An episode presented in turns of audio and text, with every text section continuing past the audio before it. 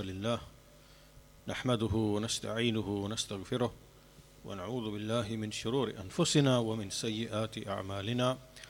من يهده الله فلا مضل له ومن يضلل فلا هادي له. وأشهد أن لا إله إلا الله وحده لا شريك له وأشهد أن محمدا عبده ورسوله.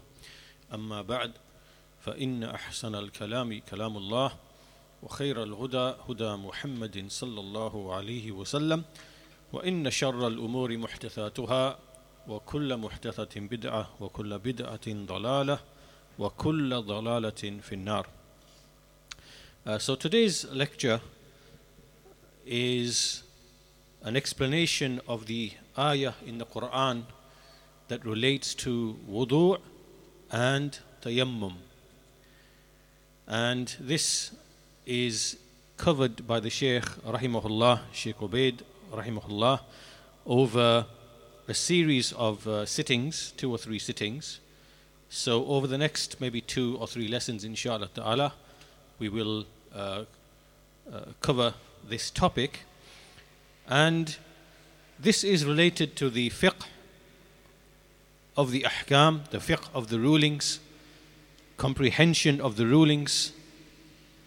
And the very first of those is in relation to purification. Because after the tawheed of Allah Azza after the singling out of Allah Azza in His worship, in His names, in His attributes, in His lordship, after a person declares the kalima la ilaha illallah and actualizes tawheed, then the very first of the affairs which are obligatory upon him after that is the issue of the prayer. And the prayer itself requires purification. And so, thus, the issue of the tahara what is tahara, what is purification, this is the first of the rulings and first of the obligations as it precedes the prayer that is obligatory upon a Muslim. And so, this fiqh, this comprehension, is of two types, therefore. There is the fiqh of uh, the affairs of creed, the affairs of tawheed, the affairs of aqidah. Some scholars they refer to this as al fiqh al akbar, al fiqh al akbar, which is the greater comprehension, the greater understanding. And as for the fiqh of the rulings, the ahkam, the rulings that pertain to the affairs of worship and the uh, dealings and interactions that we have, then this is, again, same scholars say that this is al fiqh al asghar, right, which is the, the, the minor understanding or the minor comprehension. So, as we said, the first of those is the issue of the purification and comprehending these affairs, understanding these affairs is a sign that Allah intends goodness for us. Because as the Messenger of Allah sallallahu alaihi wasallam he said, "Man yuridillahu bihi khayra yufaqihu fid din." To whomsoever, uh, to whomsoever Allah intends to show goodness, He gives him comprehension, comprehension of the religion, comprehension of the religion. And so, therefore, it is important that we pay attention to these affairs, especially the affairs that we are in need of on a day to day basis, uh, from the purification and the prayer, and likewise those which uh, you know come every year, such as the, the fasting uh, and, and the Eids and so on and so forth. These are things which a Muslim must have comprehension of. So the Shaykh, rahimahullah, after praising Allah Azawajal and sending salat and salam upon the Messenger of Allah sallallahu alaihi wasallam, he says that this gathering and the gatherings that will come after it, insha'Allah ta'ala, then the speech in these gatherings will be comprised or will, will relate to and comprise uh, the statement of Allah Azawajal in uh, Surah Al uh, Ma'idah يا أيها الذين آمنوا إذا قمتم إلى الصلاة فاغسلوا وجوهكم وأيديكم إلى المرافق وامسحوا برؤوسكم وأرجلكم إلى الكعبين to the end of the ayah. So this is known as Ayatul Wudu' or Ayatul Tayammum because it mentions the, the, the description of the pillars or the, or the requirements of the wudu' and also the tayammum. And so the Shaykh, first of all, in his uh, discussion, he explains to us that this ayah, ayatul wudu or ayatul tayammum, uh, it, Allah has mentioned here four things. There are four or five issues Allah has conveyed to us in this particular verse. The first of those is what is called at-taharatu sughra. At-taharatu sughra which is the minor purification. The minor purification or the lesser purification, which we know as al wudu. Okay, so al wudu, when we say al wudu, this is a type of purification, but it is the minor purification. This is the first thing mentioned in or comprised in this verse. The second thing comprised in this verse, in the, in the rest and the completion of the verse, is at-taharatul kubra. At-taharatul kubra, which is the greater purification, which is ghusl, what we refer to as al-ghusl. This is the greater purification. The third thing that the verse comprises is it informs us what can take the place of the minor purification and the greater purification, and which is permissible for a Muslim to use for the prayer, meaning to, to make himself pure for the prayer. So, the minor purification and the greater purification, if a Muslim is unable to achieve these by way of water, then there is a replacement and an alternative that a Muslim can use by which he is allowed to perform the prayer, which enables him to perform the prayer and to remove uh, the impurity from himself. Right? That's the third thing that this verse comprises. And the fourth thing that the verse comprises is, he says, uh, Al-Hikmah min mashru'iyyati tayammum inda adm al-ma' which is the wisdom, the wisdom behind the legislation of tayammum. Right? So tayammum is an alternative to purification with water. And this verse mentions the wisdom behind the legislation of tayammum when there is no water to purify oneself, and that Allah He intends to remove hardship from his ummah. Right? So to remove hardship from the ummah. Because uh, a Muslim may encounter numerous situations, uh, no matter which part of the world he lives in, where he doesn't have access to water, clean water. And so therefore, you know, in order to enable him to pray if the time for prayer comes, or to remove major impurity from himself, then you know there is an alternative alternative for that, and this is uh, in order to remove hardship and difficulty from, from the servants of Allah And then the Shaykh says there's also another fifth matter uh, that the verse comprises, which is what is the reason for the legislation of all of these affairs? Why have these affairs been legislated in the religion, in the deen of Allah And the Shaykh mentions that at the end of the verse, it is stated لعلكم تشكرون لعلكم تشكرون in order that you may be grateful that you may show gratitude to Allah so these affairs the purification and all of the rulings related to uh, purification they are there to enable us to be grateful to Allah Azza so here these five points mentioned by the Shaykh this is basically just a general overview of this ayah and what the ayah comprises. And the Sheikh says that there shall be a detailed elaboration, inshaAllah ta'ala, in, on each of these issues. And in this gathering, uh, in this first uh, installment of the series, uh, the Sheikh will discuss the issue of al wudu. Right? So we're going to discuss al wudu, uh, the minor purification, in this, uh, in this particular lesson. So the Sheikh begins first of all, rahimahullah, by saying that when we look at the beginning of the verse, Allah Azza He begins the verse with a phrase that we are familiar with, Ya ayyuhalladhina amanu. Ya ayyuhalladhina amanu. O you who believe.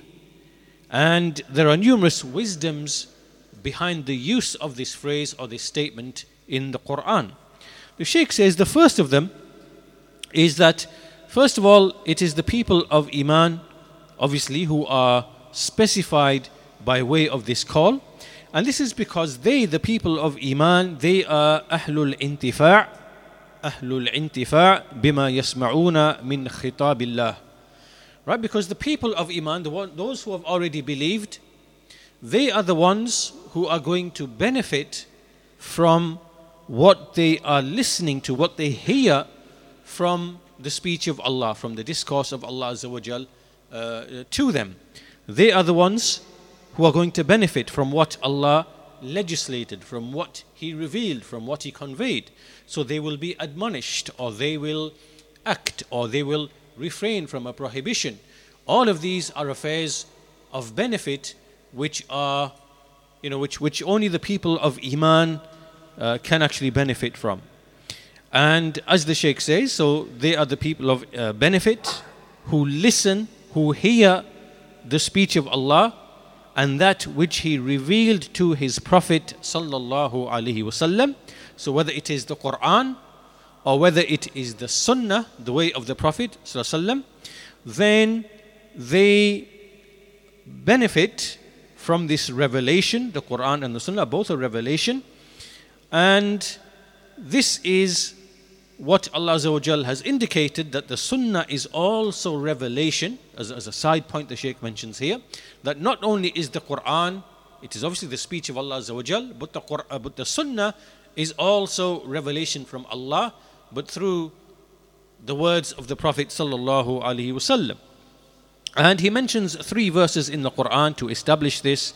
Uh, first of them is the statement of Allah in Surah, Surah An-Najm at the beginning, وما ينطق عن الهوى إن هو إلا وحي يوحى that he the messenger does not speak from his own desire it is nothing but revelation which is inspired to him and similarly the statement of Allah in Surah Al-Hashr وما آتاكم الرسول فخذوه وما نهاكم عنه فانتهوا whatever the messenger gives to you then take it, meaning act upon it, and whatever he prohibits you from, then refrain, keep away from it.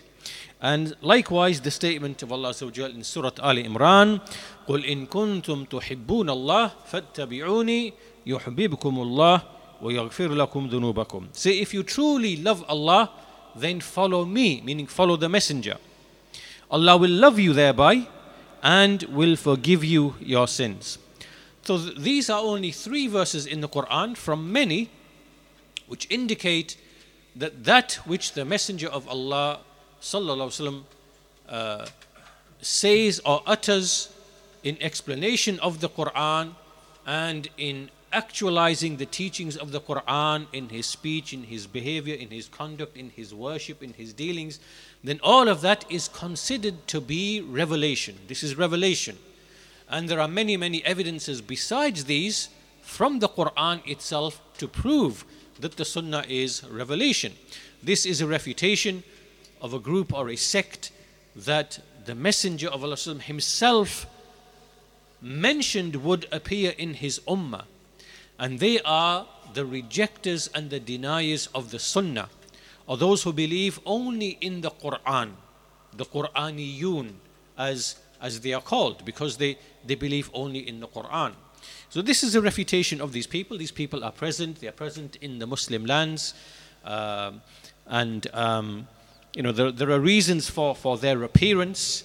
Uh, one of those reasons is is their confusion and ignorance in the matter of the transmission of the Sunnah transmission of the hadith and transmission of the sunnah because they are ignorant people and they do not understand this uh, science and this discipline and this means by which authentic reports have been preserved and uh, protected and separated from the weak and fabricated reports. And because they're ignorant, then they, they cast doubt upon the Sunnah as a whole. It's one of the reasons.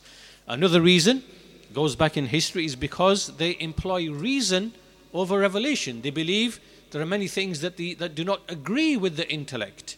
And so, therefore, they deny uh, aspects of the Sunnah and from there deny the Sunnah uh, as a whole. So, there are reasons why these people appear. But as a side point here, these verses and many other verses also, uh, there are many proofs and arguments that the scholars have, have written, they've written works in refutation of this group. Uh, you know, those who, who reject uh, the Sunnah. Anyhow, this is the first benefit from the statement, Ya ayyuhalladhina amanu. Right? Allah addresses us with this label and this label of Iman because the people of Iman are the ones who are going to benefit from the command and the prohibition.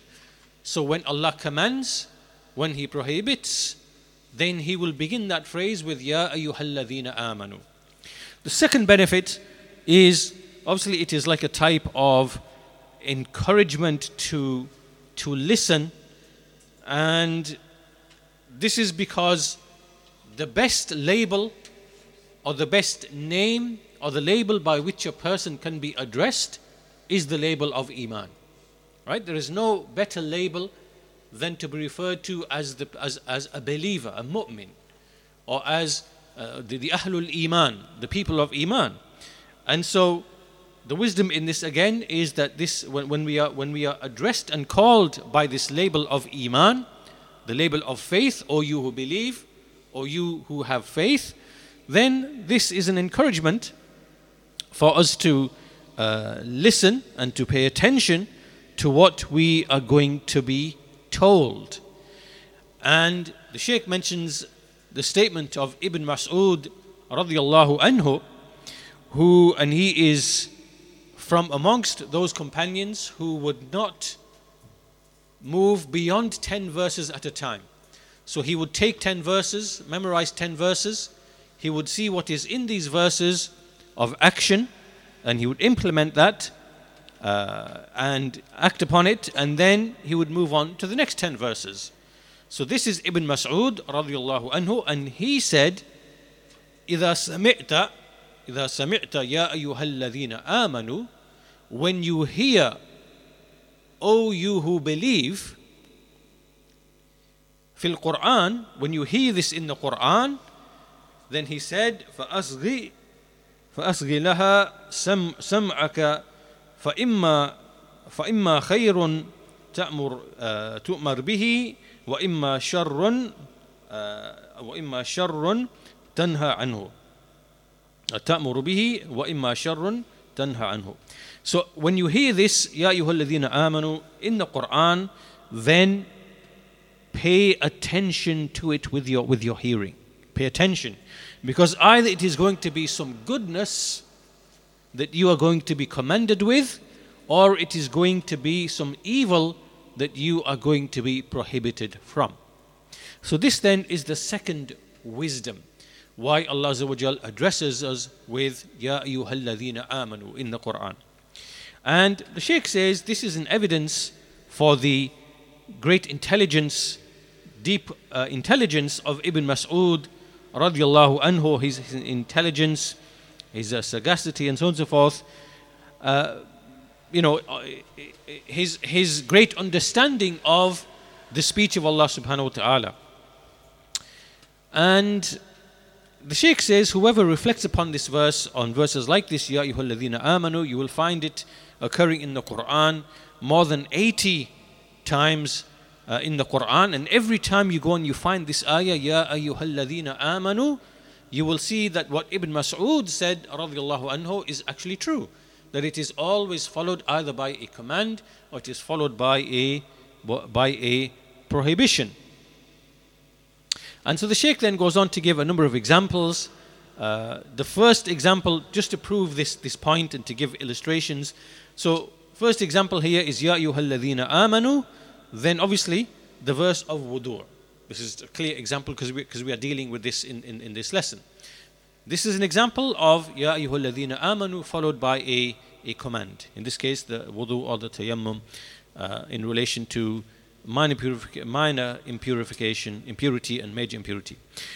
An example of a prohibition is the statement of Allah Azza wa Jal, Ya ayyuhalladhina amanu la taqulu ra'ina لا تقولوا راعنا وقولوا وقولوا انظرنا So this is the statement of Allah Azza wa Jal in Surah Al-Baqarah verse 104 O you who believe do not say ra'ina ra'ina We'll explain this in a minute وقولوا انظرنا So here the believers were prohibited from saying to the messenger of Allah ra'ina Now this word, when you say ra'ina, it means listen to us, listen to our needs, and help us and nurture us in relation to, to our needs. So listen to us. Now, this word, it so happened that this word in the uh, in the language of the Jews, in the language of the Jews, it means it used to be uh, basically uh, uh, like a, a, revilement upon a person. It would mean, oh idiot, right? In the language of the Jews, oh foolish one. So when the Jews heard the Muslims saying this to the Prophet وسلم, in the Arabic language, in which it has its own meaning, they amongst themselves found a way to basically to make mockery of the messenger of Allah and you know something that only they knew in their own language they would use it and then they would laugh amongst each other right and knowing that the muslims don't know what what they are saying and then one of the companions who is called Sa'ad bin Mu'adh anhu one of the great companions Sa'ad bin Mu'adh he knew their language whatever language they were speaking, right? Hebrew, whatever it is. He knew their language and he knew, he understood what they were, what they were basically saying. So he came to them and he said, If I hear any one of you, if I hear any one of you say this again, I'm going to strike his neck. I'm going to strike his neck. Right? So he so they were they were they were, you know, he, he told them to stop saying this.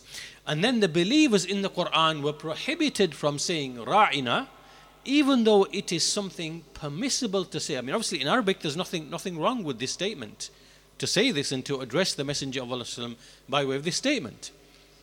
But it was prohibited because it is something that can lead to an evil.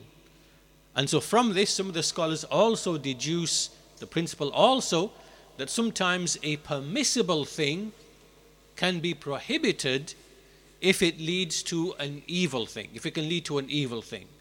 Right? So they were prohibited from saying ra'ina to saying unzurna. Um, so the Shaykh continues after this. So this is like an example of where in the Quran, Ya ayyuhalladhina amanu is followed by a by a prohibition. So the Shaykh goes on to say after this that uh, the people of Iman, Ahlul Iman, they are people of the Sunnah. And obviously, the people of the Sunnah, if you think about it, the people of the Sunnah are the ones who, to whom the label Ahlul Iman is most applicable. Why is that? Because they are the ones who respond the greatest to the Messenger of Allah sallallahu wasallam in what he commands, in what he prohibits because they are people of the Sunnah. So, therefore, amongst all of the people of Islam, people of the Muslims, those who are Ahlul Sunnah, uh, the followers of the way of the Prophet and his companions and of the Salaf, then they are the ones who are most worthy and they enter into this label of Ahlul Iman. and being addressed by the Quran, Ya ayyuhalladhina amanu, they have the greatest share of all of that, of you know, of all of that. And they obviously are the, are the greatest in terms of reflection upon the Quran and seeing what it contains of command and prohibition and promise and threat and of stories and information and of rulings and so on and so forth. Why? Because they are the true, they are the followers of the uh, Muhammad sallallahu alaihi wasallam, and they are the, the choicest of the servants of Allah azza. So that's the second benefit, right? The second benefit of Ya ayyuhalladhina amanu, of the wisdom behind that, is that it makes a believer want to uh, listen to what is going to follow because it is either a command or a prohibition. And the third benefit the Sheikh mentions there's another wisdom also, which is again, once again, the person who's described or the one who is addressed by the most beautiful of names and the most uh, beloved of attributes, then he will be quicker in responding to whatever the command or the prohibition is. So when you when you are called by a label or a name that is beautiful uh, and the best of labels and the best, you know, then you are more likely that you are going to you're going to respond. And uh, this you know also from from experience. You know, even when you in your day-to-day life, when you address someone uh, with nice words and appealing words and good labels, like between a husband or a wife and a parent and a child, then they're more likely to, uh, you know, they feel endeared and they're going to listen and, and respond. And so this is another wisdom that the Shaykh mentions here. So once all of this is clear and established, the Shaykh goes on to say that this noble verse, it, in a general sense, it includes the fara'id, fara'id of wudu, the obligations of wudu. This is what the verse contains in a general sense. And there are four obligations of wudu mentioned in this verse. What are they? It is the washing of the face, the washing of the face, the washing of the hands to the elbow, to, of, of the lower arm. Right? Washing of the lower arm, inclusive of the elbows. That's the second obligation. The third obligation is the wiping of the head. The wiping of the head. And the fourth obligation is the washing of the feet to the ankles. The washing of the feet to the ankles, including the ankles. Okay, this is the wudu. These are the four basic general obligations that have to be present in wudu without which your prayer would not be valid. Right? Without, you know, your prayer would not be valid. And also, purification is not permissible except by way of water. It can only be water. Anything other than water would not be permissible. The scholars have mentioned this. So, for example, you know, just because it's a fluid, it could be, say, it's oil, for example, olive oil, for example, it's a fluid you can't you can't do wudu with oil and um, you know other such uh, similar things which are like this you know some, something whose whose color has changed or whose taste has changed you know if you had like a soft drink for example you had a fanta for example or something like this well you can't do you can't do wudu with that right so it has to be uh, water so anyhow the sheikh says that this is generally what the ayah contains, right? So if someone says to you, what does the ayah of wudu contain? You say, it contains the four general basic obligations of wudu without which you cannot have wudu, you cannot pray, right? It is, what is it? It is washing of the face, washing the arms, uh, wiping the head, and washing the feet. The Sheikh says, goes on to say that these obligations there are uh, three uh, additional points that, the, that he goes on to mention is that there are some additional things as well. So, first of all, is that there are additional things which the Sunnah has come with, right?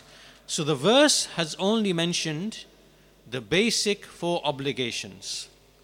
Then the Sunnah has come and added details to those obligations which are not in the Quran. This is also a further proof for the necessity of the Sunnah, that we cannot do without the Sunnah. And the Sunnah is part and parcel, is, is revelation along with the Quran, and we cannot separate from the two. And this becomes clear in many, in fact, in many of the, of, of the rulings and the dealings, because the Quran has mentioned them in a general sense, and then the Sunnah has come and clarified them in a specific sense, in a detailed sense. So, this is the first point we should observe that when it comes to wudu and other rulings, of course, uh, the Sunnah brings elaboration, so we have to go to the Sunnah to look at that elaboration. the second additional point here is that when we now go to the Sunnah, when we now go to the Sunnah, we find that there, that there are in fact another two obligations, right? Which, which, uh, uh, which, which are comprised in the, in the wudu, which is acceptable. And the authentic Sunnah has established that these other two obligations are first of all what we call at-tartib, at-tartib, and the second is al-muwalat, al-muwalat. What do these two mean? At-tartib means the order, right? There's a specific order in which a person must implement these obligations or these, these elements of, of wudu. This is at-tartib. And the second thing is what we call al-muwalat, which we can translate as either you know uh, succession or continuity, right? The, meaning that there mustn't be any delay. Right? You can't take a break from, from doing the wudu, right? That there cannot be any delay. There has to be continuity or succession, right? And the Sheikh will speak about that a bit, a little later, inshallah. So what do we learn now, right? So again, uh, in the Quran, Allah has established there are four obligations of the wudu in a single verse. And also established the rulings of tayammum, and, and you know that's later in the verse. However, the Sunnah elaborates upon the Quran and adds to what is in the Quran in its details or in other affairs. And when we look in the Sunnah, we find there is an, there are another two things which are also obligations without which your wudu would be invalid. Right? Which is that the correct order has to be maintained in the way in, in the, the, the things that you start with and you you know you, you in, in your washing. And secondly is that ha- there has to be continuity and succession. It has to be all done like together. Right? There can't be a break in between. So this is the second thing that the Sheikh uh, points uh, to and alludes.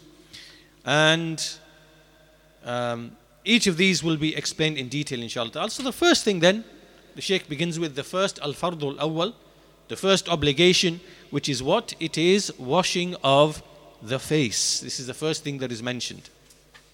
Right? So, the washing uh, of the face, and just as it occurs in the order in the ayah. And the Sheikh says, Al wajh ma'khudun min al. He defines what is face, right? A face is that which you know uh, faces you, and you know everything has a face that is you know that, that suits what, what what what it is. So, for example, we say wajhud dar, the face of the wall. Uh, we say wajhud dabba, the face of the beast, right? So anything, everything has like the face of the pillar, you know, the uh, so on and so forth. So here what is intended here is the face of a man, a person, a human. And what is the definition of face? What is included in the face? The Sheikh goes on to explain is that in terms of the length, lengthwise, the face is from the beginning point of where the hairline is, the actual hairline, so whether you've got hair or not at that point, it's the, the, what is normally the actual hairline, right? So even if you have receding hair, you are bald, then your uh, head, the, the face actually starts from where the hair would actually normally, uh, where it would have been, all the way down to the bottom here, which is between the two uh, jaws, the bottom, the chin right here, the bone that is at the bottom here. So this is in terms of length. And in terms of width, this way, horizontally, then it is from ear to ear, right? From the start of the ear here to the other side of the ear here. This horizontally now is the face. This is what counts, this is what defined as the face. And so therefore the, the forehead uh, you know would, would be included here as well, the part of the, the actual forehead. Um, and as the Shaykh goes on to say, that as for where does the hairline start, well this is obviously this is you know some people would, would, would be bald or bald in some part of the head, but that which is generally known uh, is wherever the hairline was or is or should be, that's what's counted as, you know, the face starts from there and goes all the way down to the chin. So this is what is defined as the face. So the first thing, the first obligation, first obligation is to wash the face, right? All the way round to the ears, all the way down here, including the cheeks, all the way to, to the chin. Now, as we said, the sunnah comes and brings additional information or additional detail. And then what we find in the sunnah, the Sheikh says, Zida fi sunnah ala hada وأدى من من it, it, the, the Sunnah has added to this and it is included from washing the face which is al-madmada wal-istinshaq. There are two additional things which are included within washing the face. And they are rinsing the mouth and snuffing, sniffing up, uh, inhaling, sniffing up water in the nose. Right? So this now is part and parcel of, is, is within the definition of, of washing the face. And so that's why they are considered to be obligations because, because they are counted to be in the face or part of the face. Therefore, to wash them in this manner is considered also to be an obligation. And as the Sheikh says, the most correct view is, because scholars have differed on this, but the most correct view is that it is obligatory to rinse the mouth and to sniff up water up the nose. And uh, the Messenger of Allah وسلم, he said, uh, you know, he said, Asbigil wudu. He said, um, you know, be, be generous when you do, be generous and thorough when you make the wudu. And, um, you know, uh, make sure that you wash between the fingers, in between like these places here, so that water reaches those parts And emphasize وبالغ في الاستنشاق إلا أن تكون صائما and emphasize the, the sniffing of, of, of, of the nose unless you are fasting. And also in another narration, فَإِذَا تَوَدَّأْتَ فَمَضْمَدْ Right? So when you, when you make wudu, then rinse, meaning rinse the mouth and also the, uh, the nose, rinse the mouth and nose. So the Shaykh goes on to say that this madbada, madmada, this, this rinsing, is established from the Prophet sallallahu and he has a choice. Some, most of the scholars say you can do it before washing the rest of the face, but it is also permissible to do it after washing the face. Right? Overwhelmingly, the Messenger would do it uh, before washing the face, but it's also related from him that he would do it after as well. So you have a choice in doing this, right? To uh, sniff up the nose and to rinse the mouth before you do the rest of the face, or vice versa, the other way around. Okay, so this now is the first obligation, right? Washing the face, mentioned in a general sense in the Quran in that verse, and then some additional details have been brought in uh, the Sunnah, al madmada, and al istinshaq.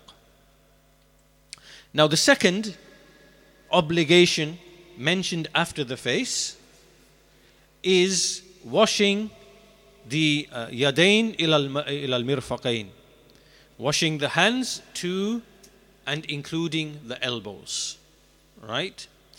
And the Sheikh defines what is the what is the mirfaq, mirfaq, and he says it is the kind of soft, the part where the skin is like soft, you know, between the upper arm and the between the, the, the, the lower arm and the upper arm. And Uh, the Shaykh goes on to say, here we have وَأَيْدِيَكُمْ إِلَى الْمَرَافِقِ meaning wash your hands open till open till open till إلى المرافق to the marafiq. And the Sheikh says, okay, what does this mean now? Because it said ila, ila. Right? The hands to the elbows. Does that mean to the limit of the elbow or does it mean inclusive of the elbow? Which of the two is it? And because it can mean either of these two things.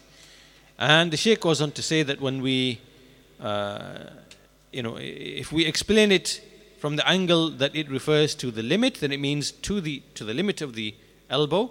And when we take the word ila to mean inclusive of or alongside lil then it means you have to enter the elbows into the washing. And this is what is actually correct. It's, it's this meaning that is intended because we know that from the sunnah where the part of the upper arm, Messenger would, you know, the water would reach that and he would wash a part of that. So this is what is actually intended. It is up to and including, not up to. It is up to and including uh, the elbow. So this simply is the second obligation. So it includes that the yad is the actual hand, right? All the way up to the elbow. So as we will learn later, that so these are four obligations, right? The first is the face, then it is the hands, then it is wiping with the head, then it is the feet. But the Sunnah has added other things, and we learn that before you start with washing the face, then you wash the hand. You wash, you wash just the hand here, right, to the elbow, to the to the wrist here, right? But when you wash the arms, it includes the hand all the way to the elbow, not just from here to here, right? It is the hand itself as well, all the way to here. So, anyhow, that's the second obligation now. The third obligation that comes uh, in uh, the ayah is mashur ra'as, which is wiping of the head. Wiping of the head. And the Messenger of Allah, he ordered every person who is going to perform the prayer uh, to wipe his head. However, what are the details of wiping the head? Because the verse only mentioned the wiping of the head. He didn't give the actual details. And so the wiping of the head um, is uh, the Messenger explained uh, the description and also the number, right? How many times do we have to wipe the head? And also, how do we wipe the head? So, this, is, this detail is found in the authentic Sunnah, in the hadith of Abdullah, Abdullah ibn Zayd, radiallahu anhu, and he explained how the Messenger of Allah would, would do the wudu. And in that, he would put his hand into the water container, so he'd wet his hands, and then he would uh, uh, begin from the front of the head, here, front of the head, and return it all the way back to the back of the neck, and then bring it all the way back to the front again right? So basically, it would be wiping the head like that and bringing it all the way to the to the front again. And so this is the wiping of the head. And in terms of the number, then the number is only done once. The Messenger of Allah he only did it uh, once. And what is intended here uh,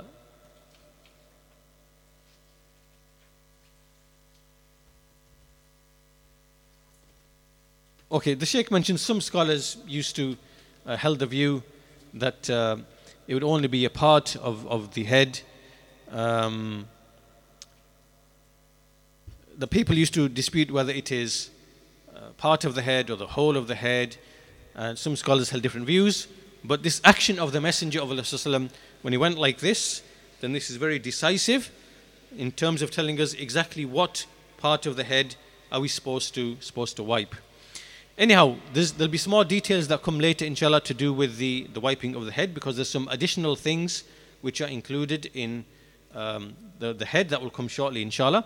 But the fourth obligation, before we come to that, the fourth obligation is washing the two feet up to the ankles up to and including the ankles. So the Sheikh goes on to say, what are the uh, al-Ka'ban, al-Ka'b?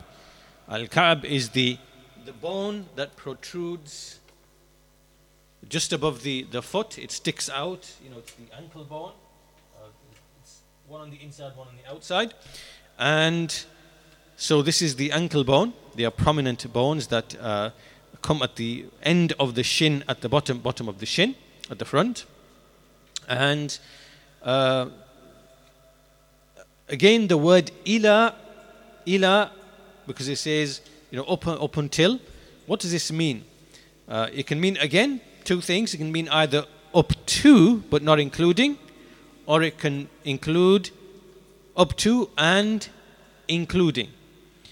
And uh, what we know is from the Messenger of Allah وسلم, that he would uh, actually wash his uh, feet and it would actually go and include the you know the, the, the ankles it would include the ankles this is what is correct and he mentions the hadith of Abu Hurairah radiallahu anhu that the Messenger of Allah he made uh, he made uh, wudu, he washed his hands until he started with the upper arm, right? So he actually reached. So it's not just the elbow; it's part of the upper arm, and he washed his uh, two feet until he started upon what is the, the lower part of the shin. So he actually actually reached the shin when washing his feet. Which so this means that in both instances it's up to and including, right? To make sure that nothing here in the limits is left untouched by water.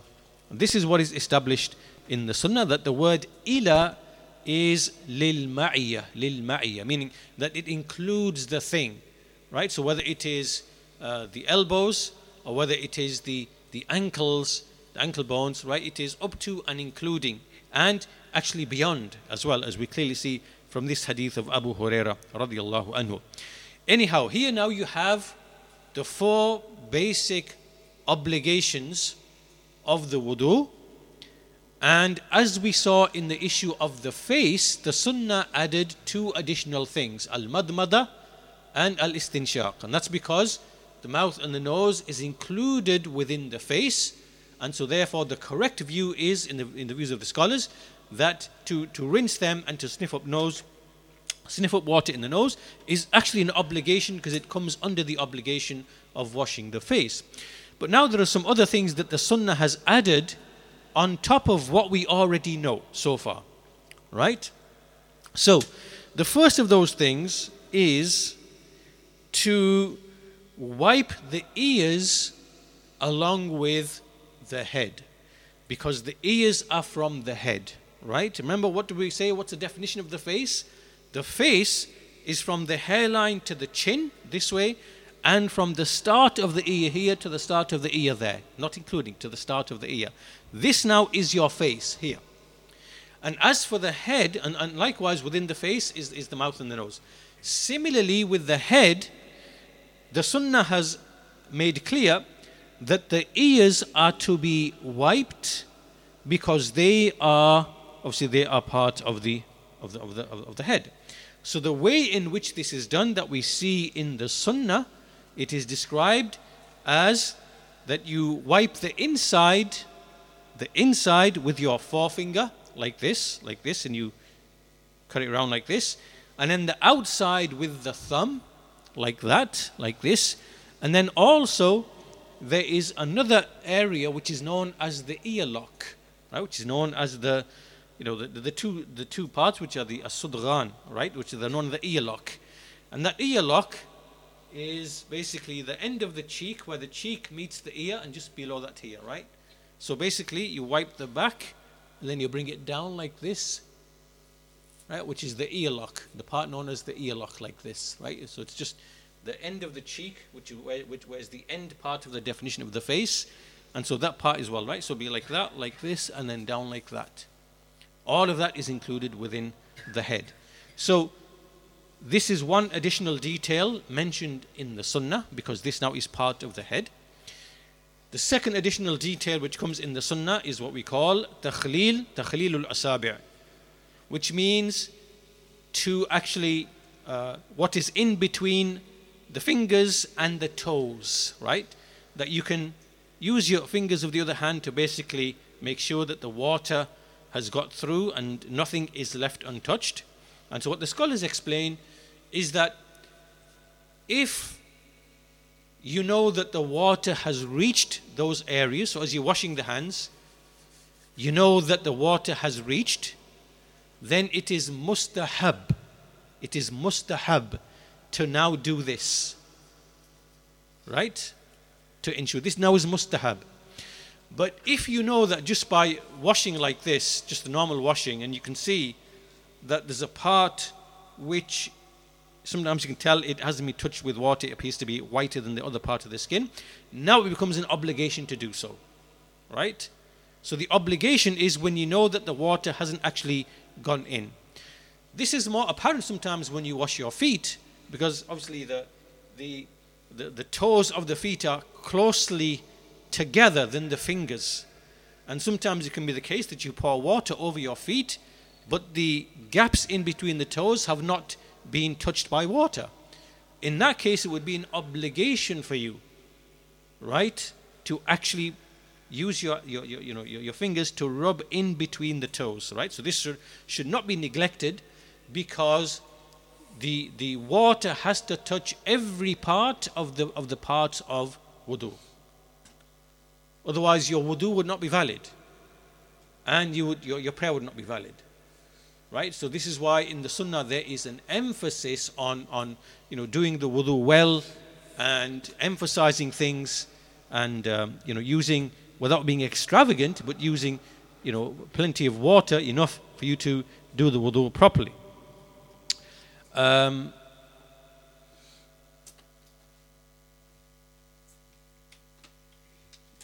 the third additional thing that is added in the Sunnah now is we find that before you start washing the face, then we know in the Sunnah that the Messenger of Allah وسلم, then he would actually commence with washing the hands, right? The palms, right? Washing the hands, the hands, right? So he would do that uh, three times. He would put his hands into the vessel and he would wash them. And um, this is something that is emphasized when you wake up at night. So if you've been asleep and you, you arise from sleep, then the initial washing of the hands is actually emphasized. Right? Even though it's not an, like an obligation of the, of the wudu, but it is emphasized when you arise uh, from sleep. Okay, there's also another thing which has been added also to what has preceded so far, which is that um, some of these things are done three times in the Sunnah. Right? So from them are the washing and rinsing of, of the mouth and nose is done thrice. The washing of the face is done thrice. The washing of the hand and arms is done thrice. Uh, washing of the feet is done thrice. Right? So this is something that has come additional in the sunnah, though the obligation is only once for everything. Do you understand? Right? So the obligation is only to do everything once. As long as you do everything once, this is a correct wudu. But the sunnah has come with an addition, which is the messenger of Allah would sometimes, he would, or most times, he would um, do that three times. In fact, it's reported once, it's also reported twice, and it's also reported three times for each of these things that I mentioned. Right? The face, the arms, the feet, and, and so on. So, but the obligation is only a single washing for each of those things which have actually been uh, mentioned. Now, finally, so this gives us a good uh, overview of the wudu, and this brings us to the final few things mentioned by the Shaykh, uh, rahimahullah, and he said there are also now an additional number of things which are obligatory uh, with the wudu. The first of those is the niyyah. It is the intention which precedes the wudu. And the Messenger of Allah said, إِنَّمَا الْأَعْمَالُ بِالنِّيَّاتِ إِنَّمَا الْأَعْمَالُ بِالنِّيَّةِ in another, in another version. And so the first thing that a person must have is it must come to his mind that he is, you know, that he's going to make wudu for the purpose of, you know, attaining uh, purification. So he must have that intention, that thought, or that knowledge must pass through his mind. Um, you know, if, if for example he just happens to be in, in hot weather and he decides to just go and um, you know, wash his face and wipe his arms and rinse his head because he wants to cool himself off. And that was his reason for doing so, that was his intention for doing so. Uh, and to likewise uh, rinse his feet and his legs, you know, to cool himself off. Well, this doesn't count as wudu. This doesn't count as wudu because the, the intention was not there to do the actual wudu uh, requested, in, in, you know, required in the Sharia in order to attain the state of purification right? And to remove hadath, to remove the state of you know minor impurity from yourself, right? So so the first thing is intention, which is simply your knowledge or, or the knowledge uh, existing or passing through your the thought passing in your mind that you are going to make the wudu by which hadath is is removed, the impurity is removed, and you're intending to do so to attain the state of uh, purification by which prayer becomes enabled, right? The second thing is that we should also uh, understand, uh, that we should understand as well, is that the, uh, uh, that the washing is only once, like the obligation is only once.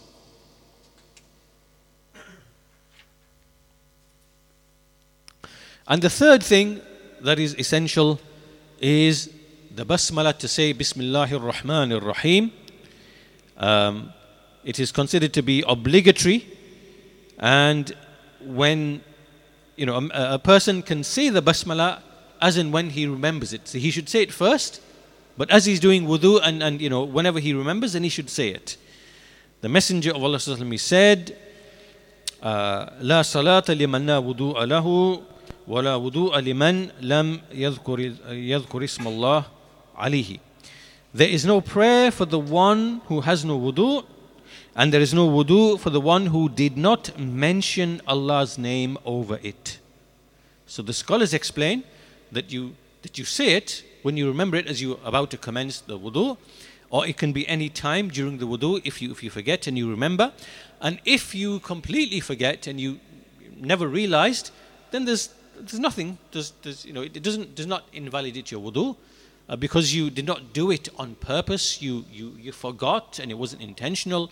And, uh, you know, these types of uh, uh forgetfulness and, and slips of, of this nature are, are, uh, forgiven and overlooked in the, in the Sharia. But if you knew and you deliberately withheld, then your wudu would not be would not be valid. There's no reason for you not to when you when you recall to say Bismillahir Rahmanir Rahim. So that, that hadith is authentic, uh, mentioned by Sheikh Albani he authenticated it. Okay, so so far what have we done? We've discussed all the four obligations, which are mentioned in order in the verse. We've mentioned additional things which have come in the sunnah, which explain to us that the nose and the mouth are from within the definition of the face, and the ears inside and out, and the, the earlock beneath. That all of this is part and parcel of the head right? And you know the, the washing of the hands, which is added at the beginning, and so all these details now, additional details which have come in the Sunnah to elaborate upon the four obligations. After this, we are left with the other two obligations which have also come in the Sunnah. So the fifth obligation, then, therefore, is at tartib, at tartib, which simply means that you have to maintain the order which has come in the verse in the Quran and the, you know, the specific order. You have to maintain that order. And this is the madhab of Imam Shafi'i rahimahullah and Ahmed. And um,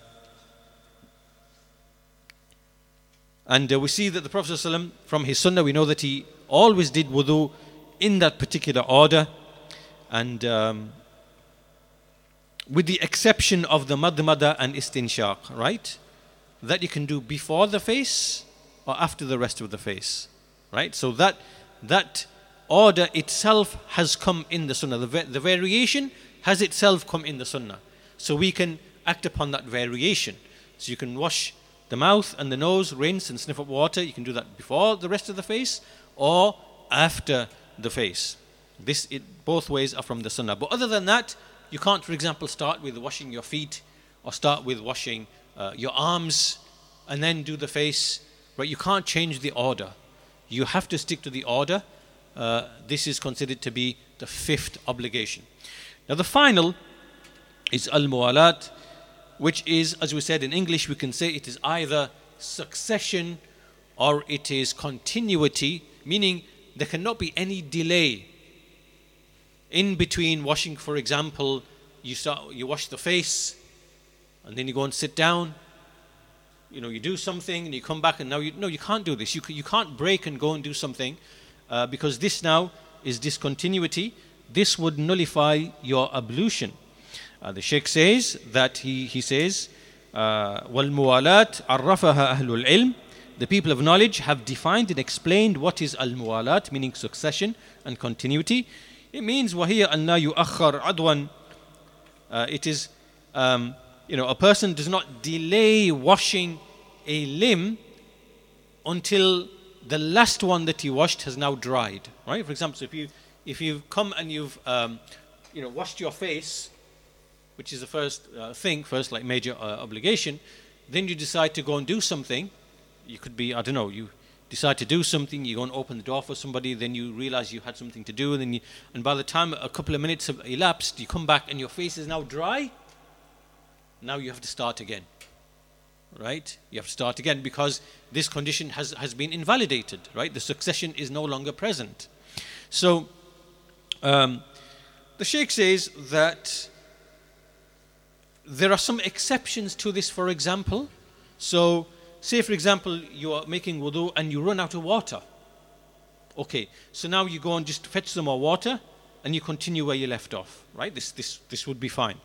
Or maybe something that you have a bout of sneezing, or you have a bout of coughing, which might take you, you know, some moments. And as you regain your composure, you come back and then you continue where you left off. These types of things are, are basically fine. But if the delay is such that the last limb that you washed has like now become dry.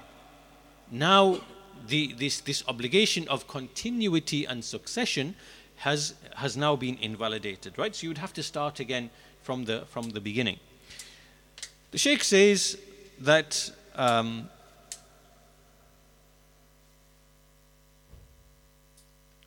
yeah, likewise, he gives some other examples. Like, for example, let's say uh, someone came and gave you salam, so you have to temporarily stop from doing your wudu and you return the salam and then you return back. These types of things which are not in your choice to do so, these things do not invalidate this, this, you know, this, this, this obligation or, the, or this uh, requirement. Um, there's no harm in these types of things, inshallah. But as for when it is prolonged and lengthened, then the wudu is batil, it is invalidated because one of its obligations, which is al muwalat, has been broken, has been invalidated. The Sheikh says what has been used as evidence for this is the hadith of uh, Khalid ibn Ma'adan radiallahu anhu from some of the Sahaba that the Prophet saw a man and on his uh, one of his feet there was a white patch right because sometimes you know you, you you wash and you can see there's a part of the skin is actually whiter than other parts of the skin because it hasn't been touched and dampened by, by the water. Sometimes you see this. And the Messenger noticed that this was uh, a man's uh, patch on his uh, foot was, was not uh, wet. So he ordered him to go to uh, go and to repeat the wudu and the prayer as well. Because obviously, if, if the wudu is not valid, then the prayer cannot be valid either. This shows the great care that must be taken in order to make sure that the water reaches every part that it is supposed to reach. All the parts that, have been mentioned. And understanding clearly what is the definition of the arm, the yad, to the mirafiq, right? Inclusive of. What is the definition of the of the foot to the to the ankle, inclusive of and going above. What is the definition of face? What is the definition of the head, the ears, and the, the in, in, inward and the outward parts of the ears, right? So all these things we have to very clearly understand because this is, you know, the key, uh, the, the, the key to the prayer is the purification, right? And um, so the purification has to be done correctly. And this brings us to the end of what the Shaykh, rahimahullah, has explained very nicely, briefly, and very concisely for us in this particular uh, section. Uh, the next session, there, there, are another two sessions, inshallah ta'ala, which we shall look at in the next lesson, inshallah ta'ala. And with that, we'll, we'll conclude today's lesson. Walhamdulillahi Rabbil Alameen, wa sallallahu ala nabiyyina Muhammad wa ala alihi wa sahbihi ajma'in.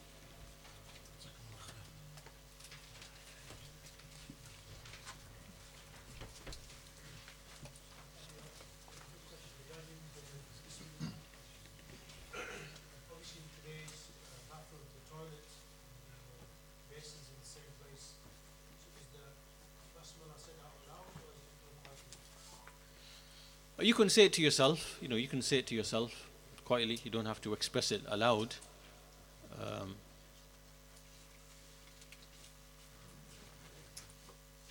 and also, in a modern sense, uh, the lavatory is not what it would have been previously, because whatever is the, you know, is is flushed and gone and removed from the vicinity.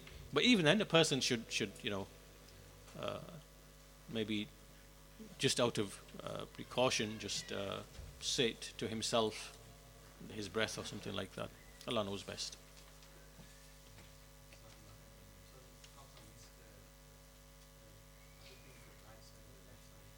See that again? Yeah. One of the details that wasn't mentioned, which obviously is, is an important part, the Muslim would always begin with the right. Obviously, the hands come in pairs, the feet come in pairs. So, um, arms are in pairs. So the Messenger would always begin with the right first. And that's an, another additional detail which has come in the Sunnah, uh, which can be added to what has uh, preceded. Jazakallah khair. Yeah, alhamdulillah.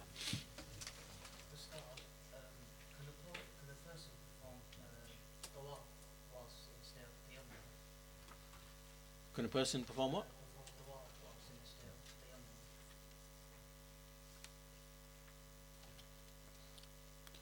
I mean, if there's a circum, I mean, I can't imagine a circumstance where that wouldn't be. If there's no access to water, but obviously if there's no access to water, then the tayammum is the replacement. Yes. Yeah, yeah. If if there is ever a situation where, yeah, Zamzam water's there, but sometimes, it, unless it got blocked or it got dried up, or perhaps some this has happened in the past. Allah knows best. But uh, when when there's when there's difficulty or hardship like that, then Allah has given us the replacement for tayammum. That would apply in that situation as well.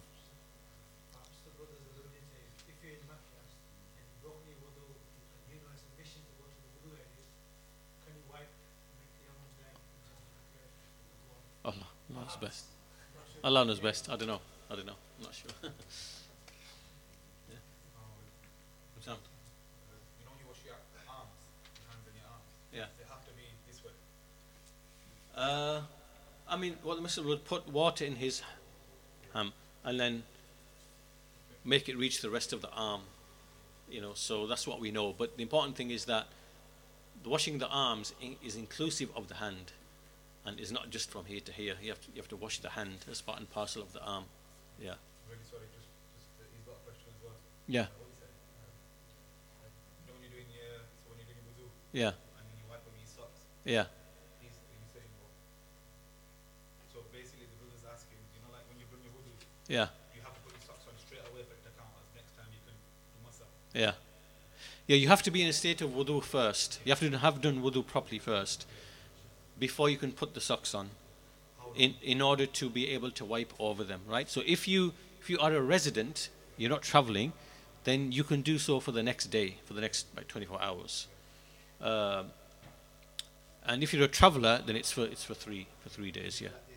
Yeah, you just wipe over the top and maybe just a bit around, you know, the back where the the, the heel is, yeah, to cover that area, and uh, that that's sufficient, yeah, yeah.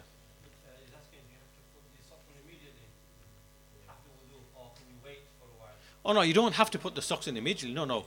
Yeah, you don't have to. I mean, if you, as long as you are in a state of wudu, uh, and you, you know, th- then you put the socks on. Then from that time that you put the socks on, you can do so for another day. Yeah.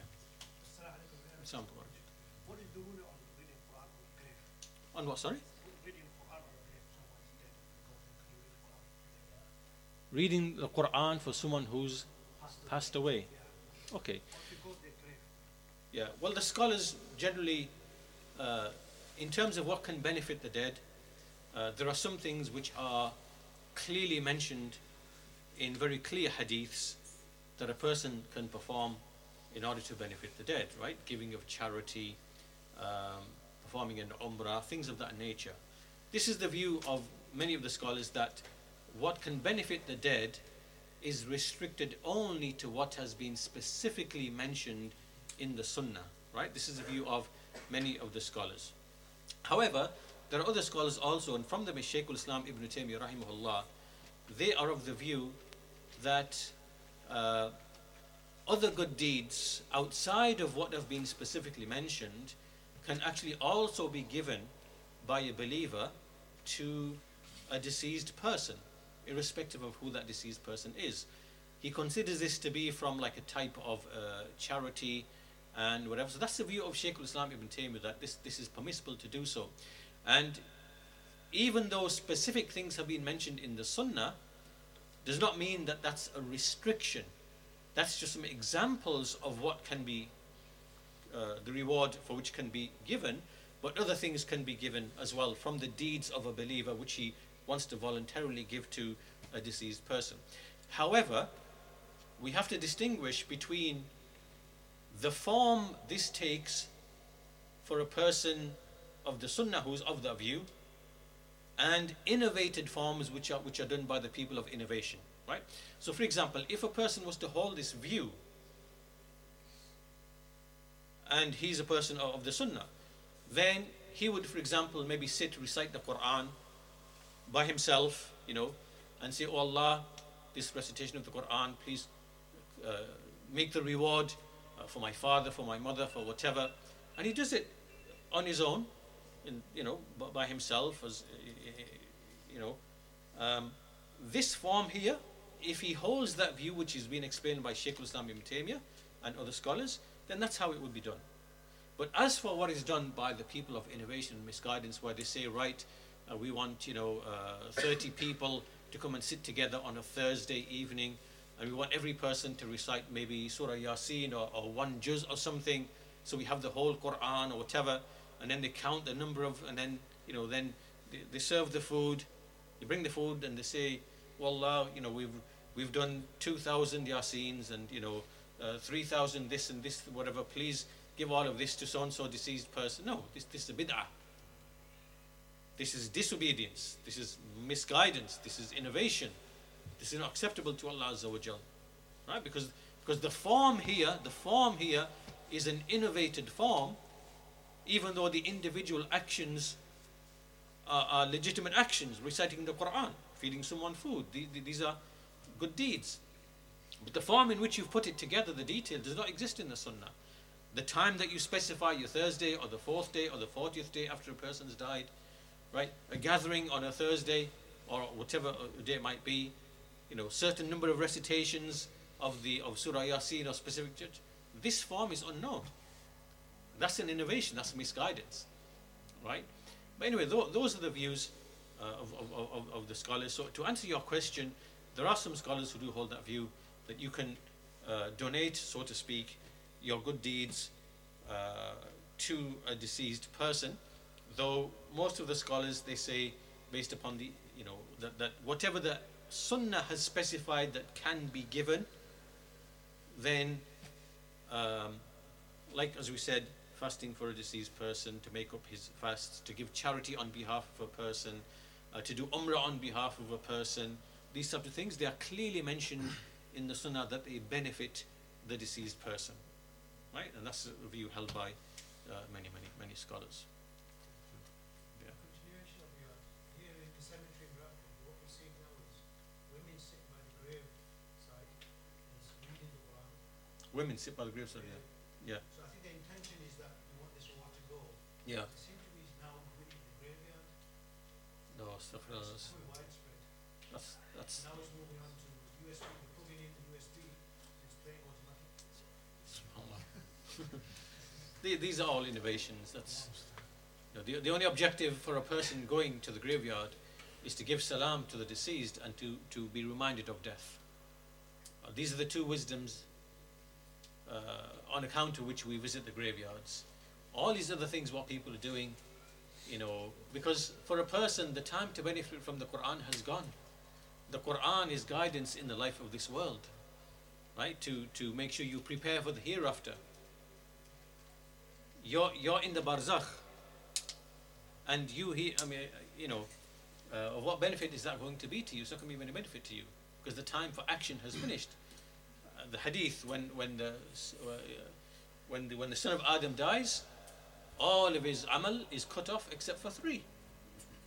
Right, charity which he gave, knowledge that he disseminated, and a righteous son that makes dua for him. Those are the things that will benefit him. As for now, listening to the Quran that says, you know, establish the prayer and be good to your parents and give charity and uh, refrain from this and refrain from that. How how can he act upon that? Because he, he's he's passed away. Right. So th- these these are the uh, innovations, and they, they stem from from ignorance.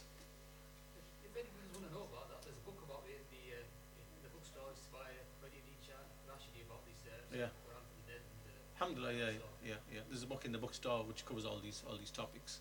Ustad, mention of the, our parents, the elders, the ages, sometimes do hold on to the view that they want to recite Quran to the deceased. They want to, oh, sorry? They want to recite Quran to the deceased. This is quite common in fact. it is- Yeah, yeah. If they want to take that view, they can take, you know, Yeah. the scholars that say you can recite Quran to the Yeah. deceased. Is the intention that we just leave them to do it if they're not doing it that in the innovative form? Or Yeah, I mean that that, that, that, that, is a view held by uh, explained by Sheikh Islam Taymiyyah. He's actually got an actual book uh, on on this topic, discussing this topic. And if they were to hold that view, um, because some of these things are very, uh, it's it's hard for people to leave something they've been accustomed to for a very long time. And if there is a, a view that is held by, you can direct them to that view and say, look, don't do this, these innovations that these people do. You know, if you do want to do something like that, then do it like this. This would be the correct form upon that view, right? And you could leave them that in that intermediate position to do that, you know, rather than be, be, be involved in all these kind of innovations that the people do. And, and you, have to emphasize to them that this action would, would not be pleasing to Allah if you participate in any of these things, right? This, this, this brings the, the anger of Allah because it is, it is opposition to the sunnah of the Messenger of Allah. Yeah? What if they're doing this action, not knowing the view of Ibn Taymiyyah, but they're doing it just because like it's culture, even though it's correct, Yeah. everything's correct, no bid'ah involved, but the intention is he's just doing it because it's culture. Well, that, that, that's, that's, that's in the knowledge of Allah Azza wa Jal. The action may, will not be accepted because it opposes the sunnah, but perhaps for, for, the, for the intention, Allah may give them something for their, for their intention. But that, that is in the knowledge of Allah. It's like what Shaykh al-Islam said about those who celebrate the Prophet's birthday. There's some people who he says that he's not justifying it, but he's saying that some people, their only real attachment to the religion are some of these kind of innovations like celebrating the Prophet's birthday, for example, which they've been accustomed to. And if you were to prohibit them from that, they would lose their religion. So, so these types of people, um, you know, they, they won't be rewarded for, for the actual celebration and all that because that, that's that's a bid'ah. But for the intention and the love that they have, then perhaps Allah will Allah will reward them for that. You know, because they, they are generally they're ignorant and there's no one to really educate them and teach them or you know to that level. If you were to give your, um, your like recite the Quran, Is that again? if you was to recite the Quran for example, Yeah.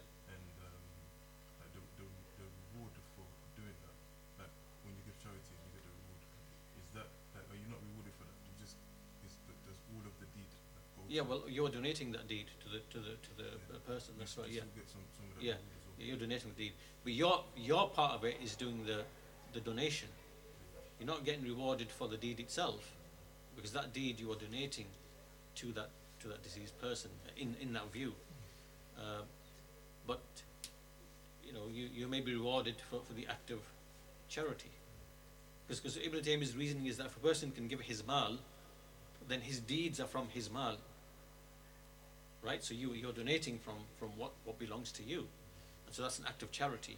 So even though the actual reward for the deed that you did, you are donating to the deceased person in that view, uh, that doesn't mean that your deed itself, your deed itself is still a good deed, if you know what I mean.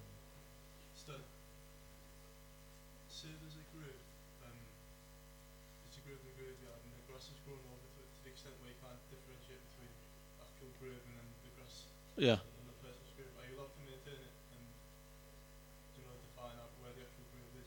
Do you, are you allowed to what? Sorry, maintain? Like, like for example, remove weeds and excess grass that's grown around the grave. Yeah. You be to do? You mean remove the excess grass so that the So you know where the grave is clearly defined? I mean, well, well, yes, because uh, ordinarily there would be a stone or there would be something to indicate that there's a grave here, uh, and if because obviously there are other things that, that follow on from knowing that there's a grave there, you can't, you shouldn't really walk over it, and you shouldn't pray there and things like that. So yes, that would be uh, something desirable to do to make known that there's actually a, a, a, a grave site here or a grave here. Uh, that whether that would do by removing the grass or putting like a stone there or something or whatever. Yes, that would be. What removing weeds and whatnot? Sorry, What about removing weeds and whatnot? Should that removing what? Weeds? Weeds.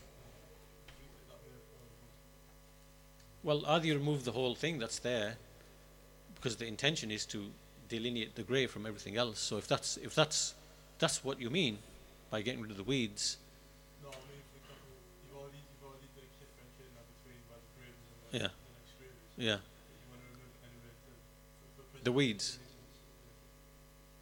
well, I knows best. That's as long as the grave is delineated and clear, then the weeds are just part of natural growth. They're going to come again and again and again. It's, you know, but as long as the grave is clearly uh, known that there's a grave here with a stone or something like that, you know, on the on the ground. Yeah. But ordinarily speaking, see, this this wouldn't this situation would would ordinarily you know that there'd be a graveyard site in general, and people would generally know there's a graveyard site here, which would be known through other indications like like a wall or there'd be other kind of things. But if it happened that there was just one or two graves somewhere in the, you know, and you know there's there's graves here, I think it's, was, it's more so the graves are all compact together. yeah, So they're all squashed together. yeah, yeah, yeah. you know, just Yeah. Yeah, those situations, then yeah, it's good to do that. Yeah.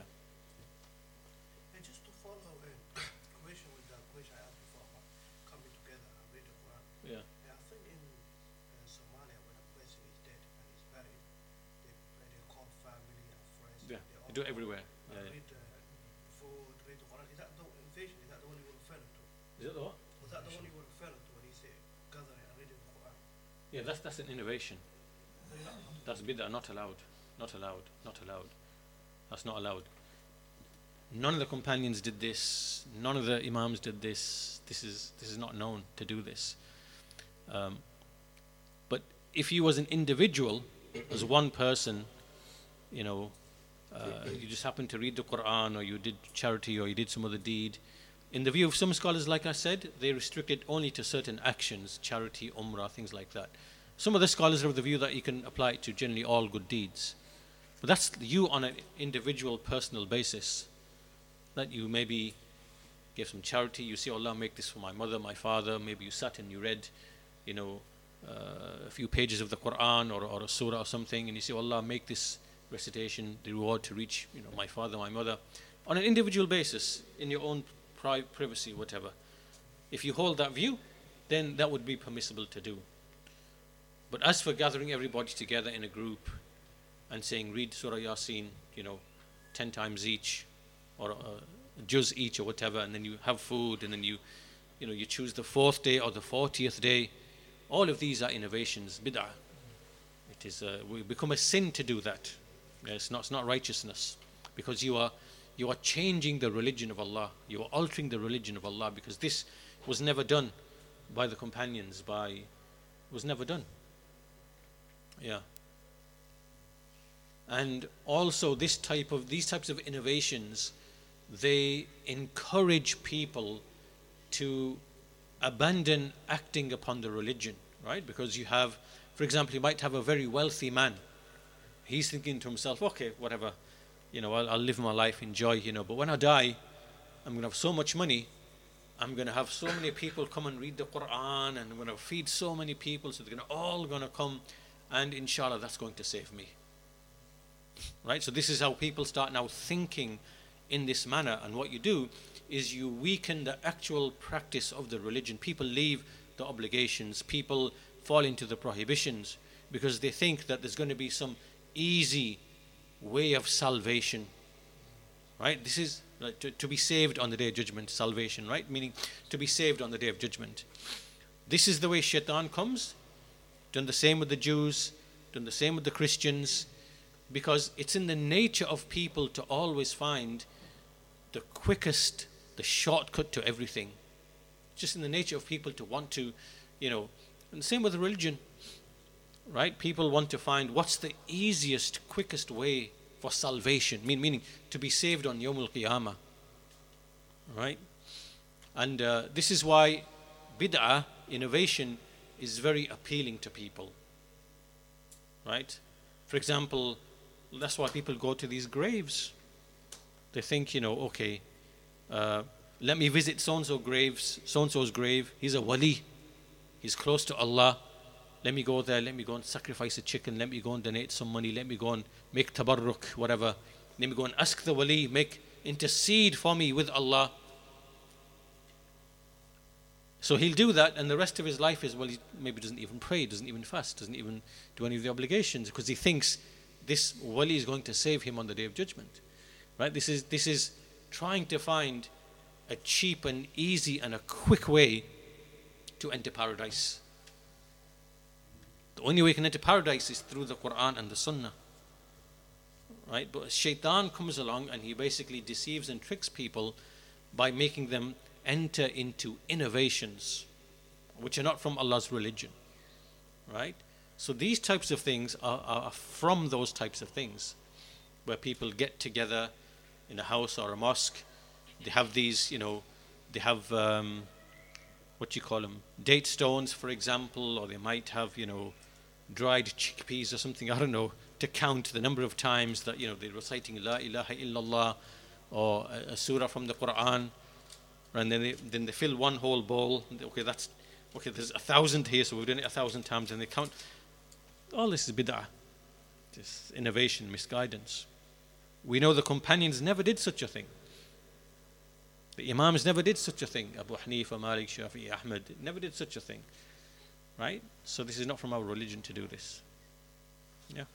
Barakallahu feek. Yeah. Yeah. Um, I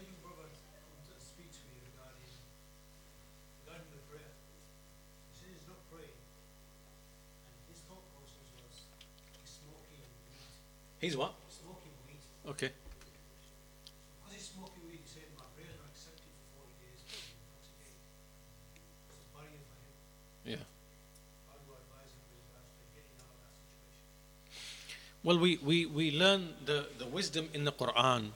We know that the prohibition of alcohol was, was gradual. Um, and initially they were told of the harms of alcohol more so than the, than the benefit. And then they were told not to come to the prayer while they are uh, taking uh, intoxicant, the alcohol. Uh, then the, obviously then the prohibition came, came afterwards. So the first thing he should be told, irrespective, is that the obligation of prayer upon you, it's a greater sin you not praying than you taking the weed. You're more sinful for abandoning the prayer, and in the view of scholars, it's actually kufr.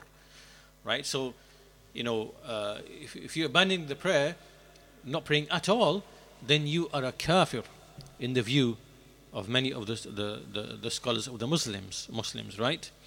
Uh, even out of laziness and neglect, if you abandon all of the prayers, right? So he should be told that that for you not to pray at all is is in fact disbelief in the view of of uh, many scholars. So you absolutely have to pray, right? You absolutely have to pray when the time enters and then whatever. As for the intoxication, then uh, then you can tell him afterwards that you know uh, you should not take the weed around or before the time of prayer. So what you're doing is you you are basically restricting and narrowing the the opportunities for him to basically take take the weed. But it has to start with him fulfilling the actual obligation. Right? That's not a valid excuse that because I'm intoxicated I can't, you know. Um, and we know that the ayah was revealed about telling the people that do not come to the prayer while you are intoxicated. Uh, which means that before that they, they would have been doing that. And then they were prohibited from doing that. So that now tells them that, okay, we better be careful about not drinking before the actual time of the prayer or not being intoxicated during the time of the of the prayer. So this would maybe make that person think, well, okay, like if we if we go through that sinful person's mind in the way the sinful person would be thinking, you know, is said, well, okay, maybe I should take the weed after Isha.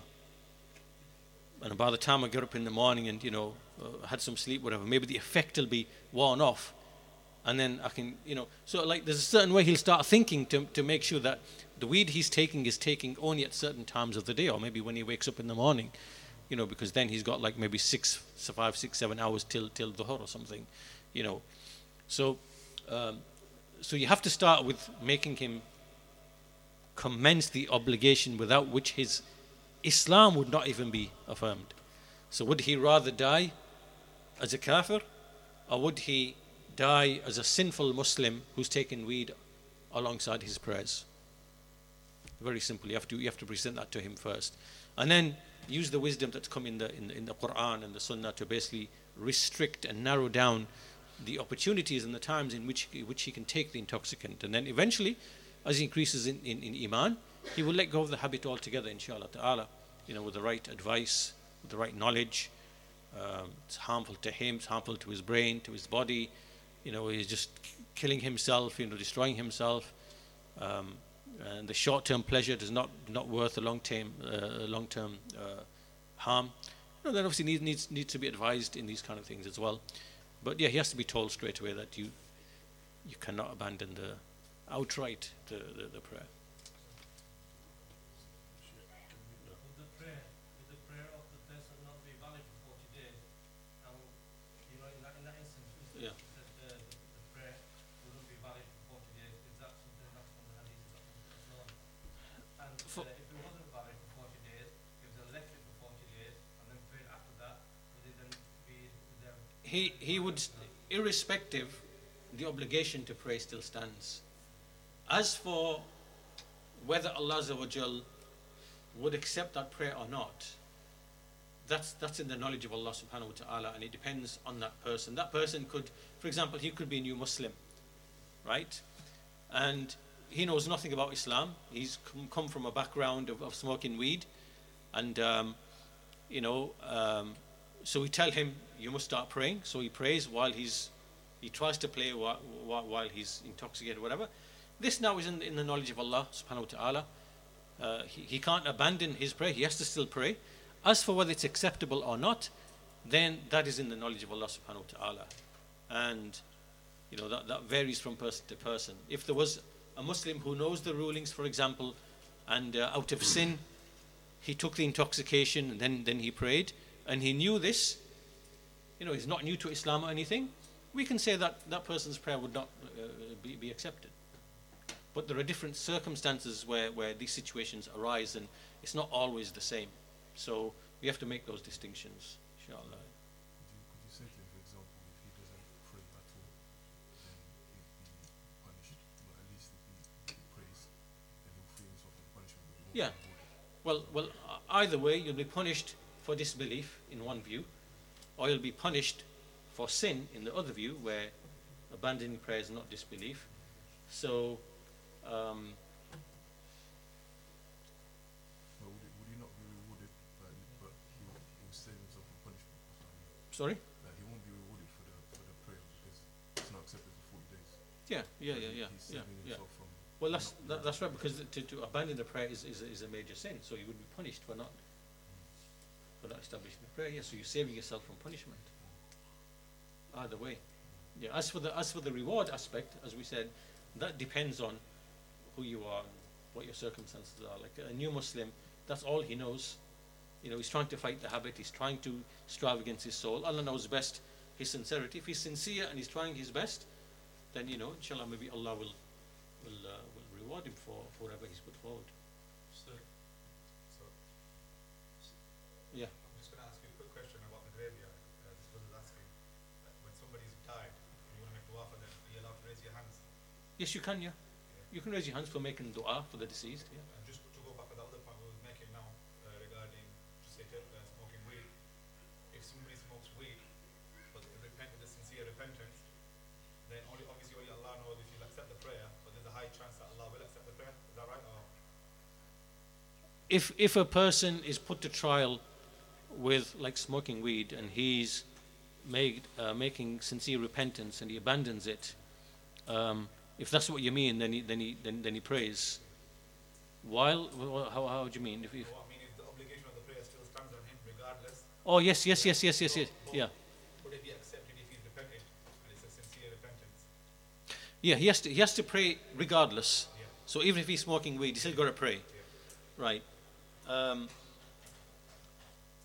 but if he makes tawbah from his sin, then obviously that tawbah is to remove the sinfulness and the punishment for the sin. As for the actual good deeds he does, uh, then obviously Allah will Allah will accept them inshallah ta'ala, you know. Yeah, Allah will accept them. His his good deeds are separate. Exactly. Barakallah feek. Just, if, so if you're, is it, so is istinja part of wudu? or It's what? That's that's uh, that's not part of the wudu. That's just part of removing najasa. Right? So part of purification, purification is defined as izalatun najasa wa raf'ul hadath. This is a definition definition of what it means to be pure, right? So it's to remove any physical impurities from your body or your clothing and it is raf'ul hadath which is to remove the state of impurity meaning that you've uh, relieved yourself um, you know so the, the istinja that you mentioned is that you have to remove any traces of any impurities that are left on your body right? So that, that's part of purification although it's not part of the actual wudu. It's necessary for salah. yeah it's necessary yeah, because it's, it's tahara is uh, izalatun najasa to, to remove impurities yeah. So you have to wash that, that away yeah Sheikh, you know, someone with salah, can they make it up with the extra prayer or you can do the you can do nawafil prayers Uh, to make- feel of the pray, you did not pray. say that again? The prayer that you missed. Yeah. No no well if, if it depends what the reason was.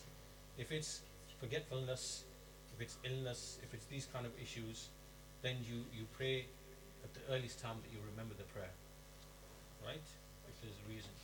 But if, it, if there's no reason then that's been lost that's not, yeah it's hard. It's Yeah. haram to you to think that you can make it up. Yeah, you can't you can't make it it's been lost. It's, it's defined.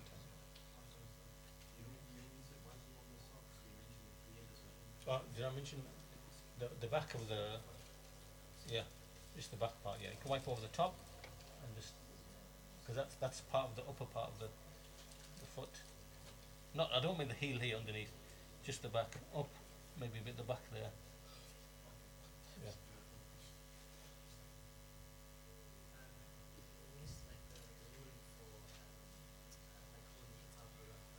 Is that again? Wudu without wudu. If it's the if you're holding the mushaf, it's not a translation, yeah, then uh, the scholars differ, but generally the most correct view is that you should have wudu. Uh, and they bring various evidences. They bring various evidences uh, to show why that is the stronger opinion. That if you're reading from the mushaf, holding the mushaf, then you should have uh, in a state of uh, tahara, state of purification. Yeah, yeah.